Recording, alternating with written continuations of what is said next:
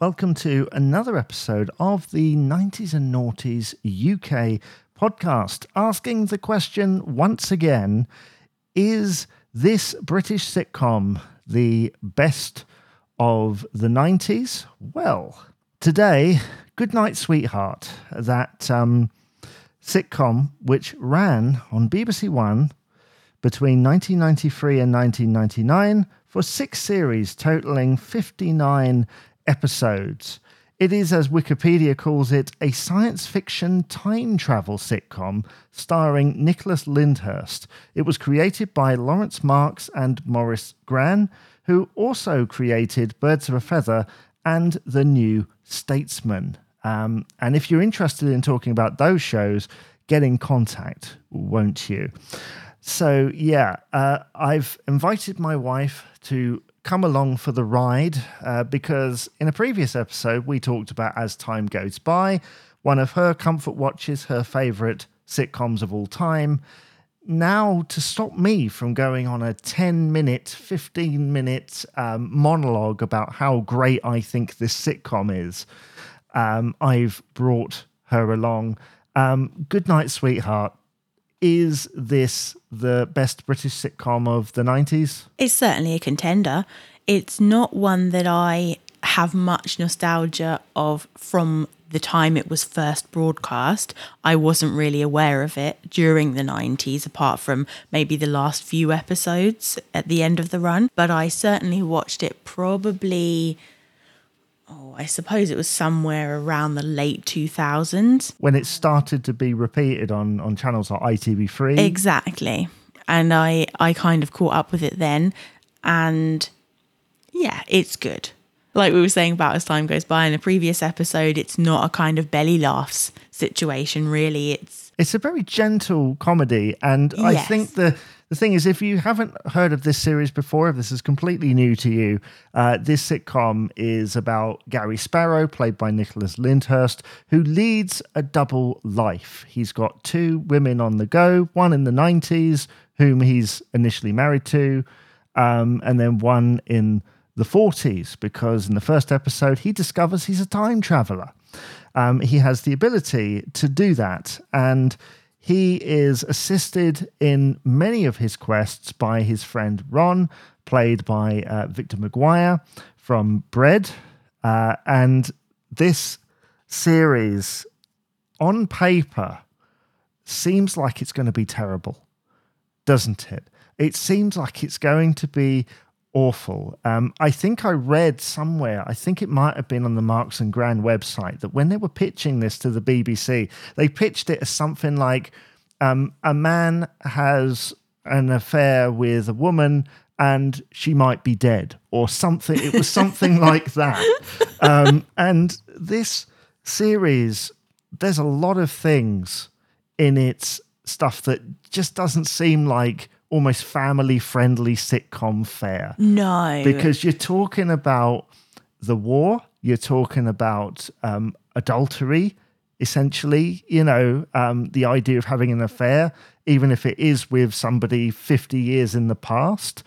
Um, you're talking about a number of different things. And in any other show, the lead character doing this stuff would be very unlikable. He would be so unlikable that you'd think, why am I watching this?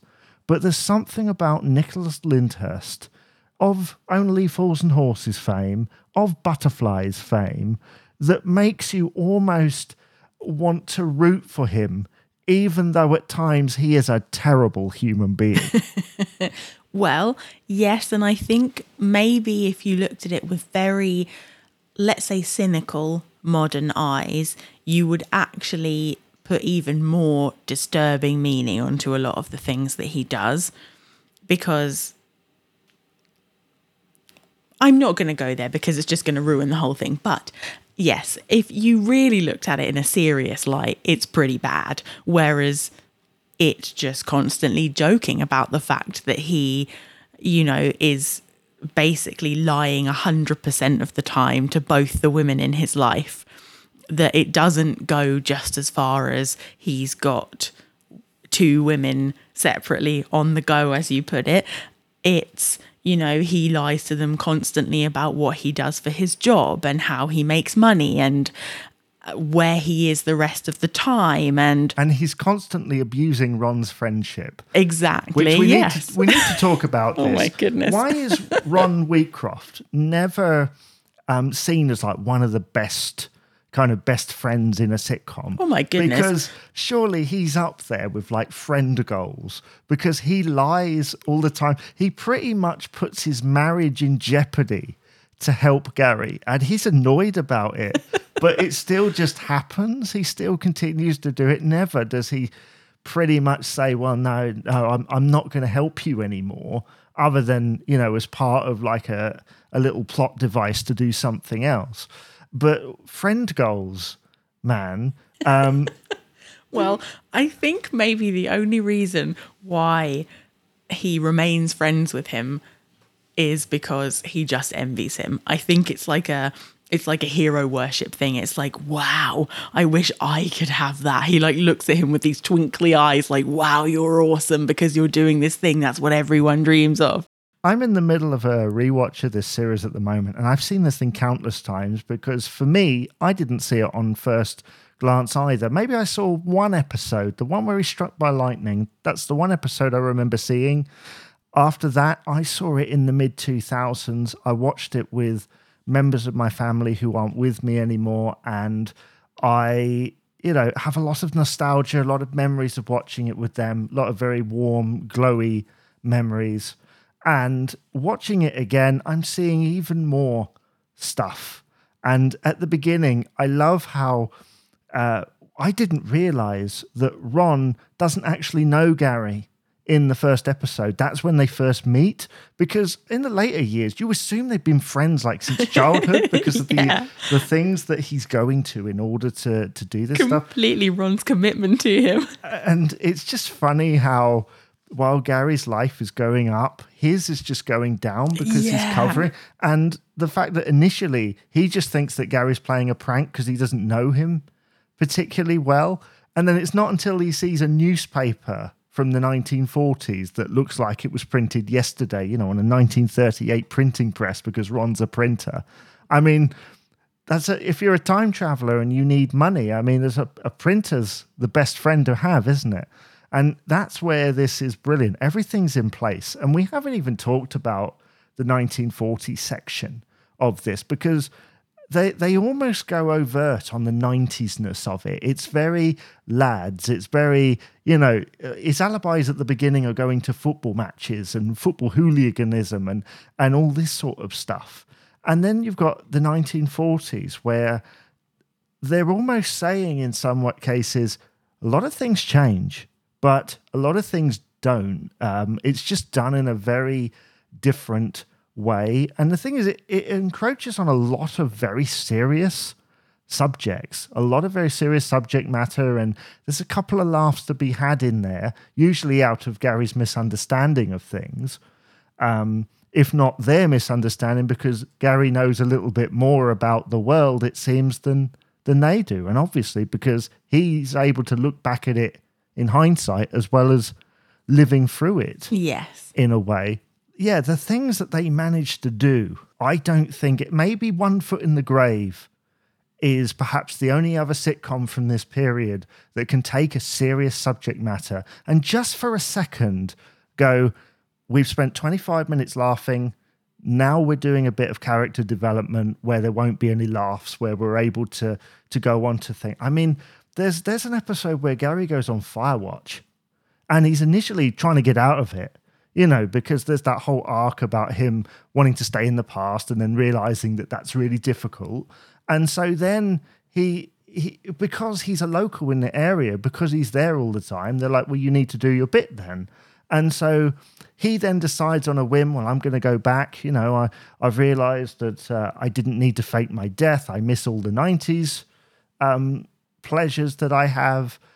And in the end, he gets forced to do the fire watch um, because Reg, the policeman, basically, you know, is very angry at him because he didn't do his bit, which I can imagine would have been the case for people who would have shirked that. Sure. You know, and this is a very serious subject. Exactly. you know, for yeah. this. And at the end, he's got like like shell shock or, or post traumatic stress disorder, you know, like, and all he's hearing is like a simple plane going over or something. And yet he's experienced this thing, and you think, this is a show we're supposed to laugh at. Yes. This is a show we're supposed to laugh at, and we've done something extremely serious here. And in, in some ways, in the story, it's taught Gary a lesson because until that moment, he was playing. It's like a game. It yeah. was a game, and it wasn't until he got to experience what it was like um, in in his you know in this show in in the way they're depicting it, all the cues, um, the fact that the entertainment that is put in front of him isn't to his liking because he hates George Formby, um, you know, and all that kind of thing. It is just an astonishing show that goes places you just would not expect, but it does it with good purpose. Would they do it like that now? Probably not. Probably not. But I think in some cases it does what Dad's Army did.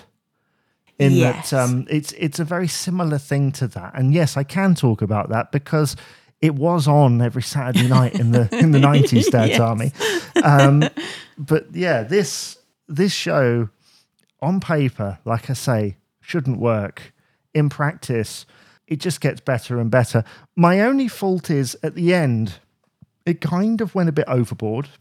Um, they started to take it out of it. I mean, when he met Noel Coward, it kind of jumped the Oh. shark. Yes, I remember when they started doing all that stuff. Yeah. It started to jump the shark a bit. We talked in a previous episode about as time goes by, and you said about series four is when it really becomes comfort. Yeah. For me, when Gary gets into the shop, that is like peak. Yes. Because I watched the first sort of two and a half, you know, two and a bit series, and I remember it's a lot of very memorable moments, and it's but it's kind of just establishing things Yeah. Rather than we're in it. Whereas after he gets into the shop, he's able to take it more seriously. Exactly. It's like this is where we are. We're we're in situ. We know where we are. He doesn't have to keep coming up with new excuses every episode for why he has this thing, why he's dressed in these clothes, where he's been for a weekend, where he's getting his money from. Like we don't have to keep coming up with these one-off things. That's all established. So then they can go out into other issues more and explore the rest of what's going on more because all these little superficial things don't have to be discussed anymore. no, which meant they could go to wackier places. yes, um, sometimes. like that weird that weird one where Ron gives credit to a guy from the from the future, um, which you might not remember. Um, his name was Beckham or something, you know, named after the prime minister. There's a lot of very 90s humor in there. It's very of the period. Um, Definitely. it verges on men behaving badly at times. Yes, as you said earlier, very, very laddie.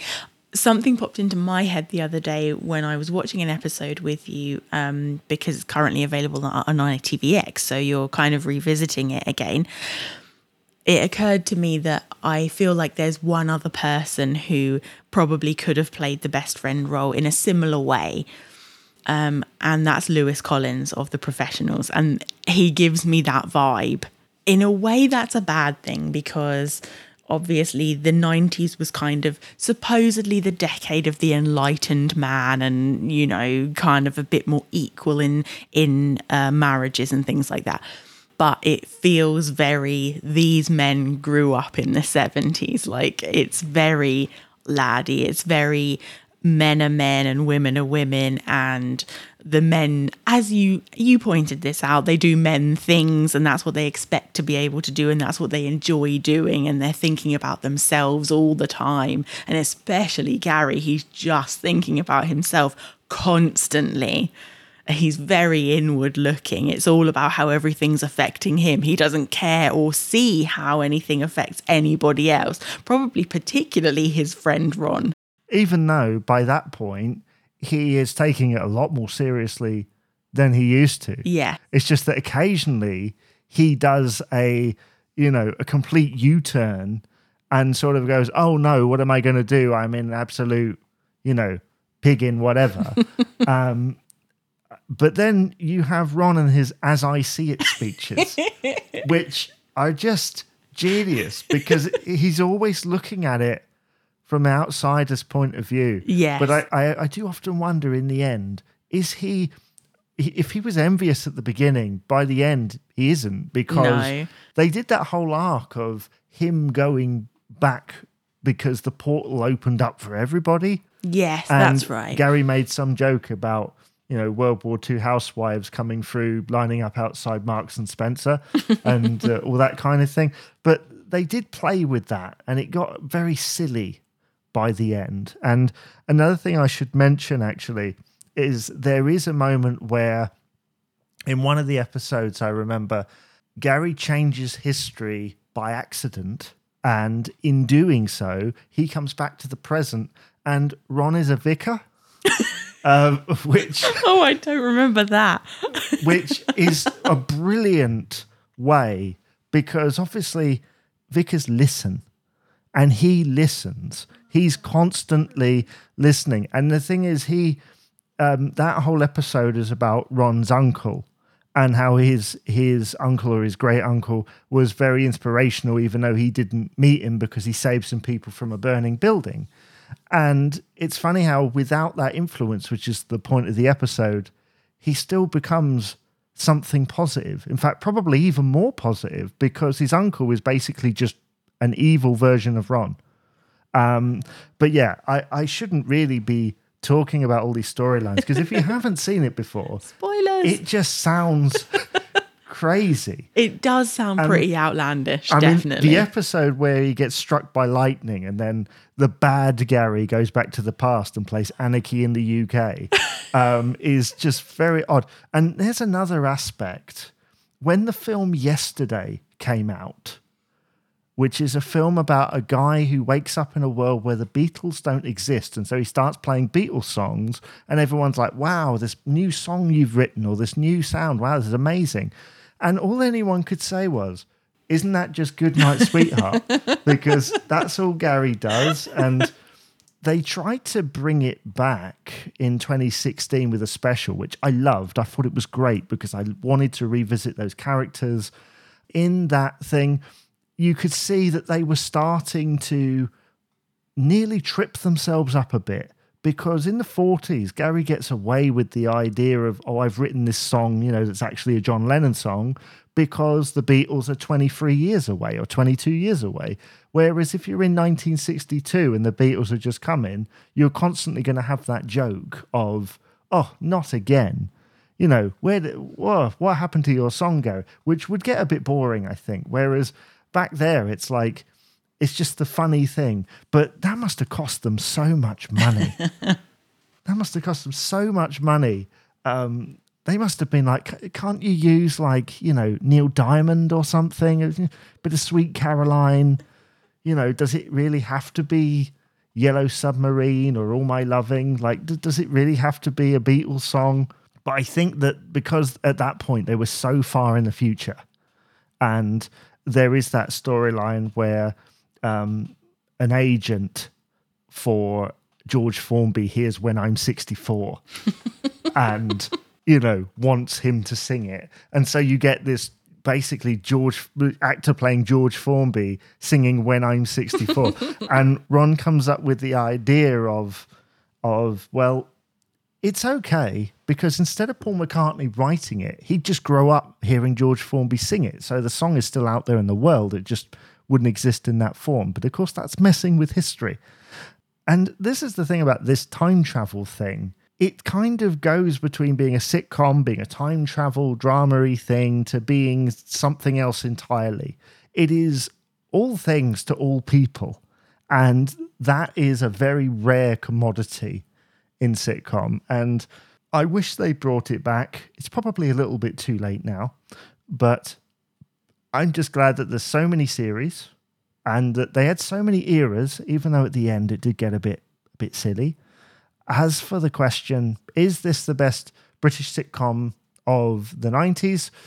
Um, well, I would say personally, it's one of my favorites, but I, I think there's perhaps better out there. And this is me, right? I'm supposed to be saying this is amazing, and I have. I've said this is a great show, a great show. um, despite all its flaws, despite the weird thing. And we haven't even talked about language. You know, I, I saw this scene the other day with Reg, and he was using a lot of quite derogatory language that would get cut out of a lot of things now. But because it's in context, because it's in World War II, and you think he's talking like they would have spoken, and that makes it even more powerful. And it, it takes it above sitcom, in my view. And it I think is- so. it is over there, you know, with Dad's army, kind of like, well, you know, this is one of our attempts to show this, but we're not doing it in a completely light-hearted way. We're not making Yes. fun of it. It manages to strike that balance between we're laughing at it, but we are still acknowledging the seriousness. Which a lot of things, you know, it, it is so easy to get it wrong Definitely. on these things. yes. Um, but yeah, Good Night, Sweetheart, as you said, is available on ITVX. Um, it's just been uploaded, so do go and have a look at that. It does get better. Um, maybe after se- series three or four, I'm actually quite a fan of when they changed the the actresses who played the wives. I did wonder if you were going to refer to that. I was thinking I remember it from the first time round with the two later actresses, but actually having gone back, I prefer the first ones. No shade at all on on the replacements, let's call them. It just made it more cartoony. Yes, I think so. I think they made it somehow they just kind of took it to this other level that was much less charactery and they were kind of trying to be a bit more overt and stuff, I think. Well, they made them almost stronger characters because at Yes. the beginning, Michelle Holmes is very kind of almost hopeless. Like something wrong happens and like everything is wrong. I think yeah, she, I think she plays it a bit more real, the way you really would think about, talk about and react to things. But then with the introduction of the shop, they also make her character, um, played by Emma Amos, go just a little bit up. Yeah. So she's like this famous person who's not going to notice if Gary's there or not. Yeah. So it allows them to to kind of play with it. And they did a very similar thing where I thought the original Phoebe was um, perhaps a little bit more more gentle yes, in I the think approach. so. Like when she tried to be tough, you kind of believed it, but it was also like that's slightly out of character. That's slightly weird. Whereas I think with um with Elizabeth Carling, it was a little bit more strong and and you know you almost believed it. And I think maybe they changed it over at just the right time for the stories that they wanted to, because some of the stuff I couldn't imagine the the first actresses doing some of the stuff later. No, that's true. I think it it just signals a, a kind of a change in the mood. It switches up a little bit. I think so. Well, um, that is that, isn't it? Well, thank you very much for listening. Thank you for joining me once again, Andrea. Please do come again. Um, and I will see you once more when we ask the question Is hmm, the best British sitcom of the 90s?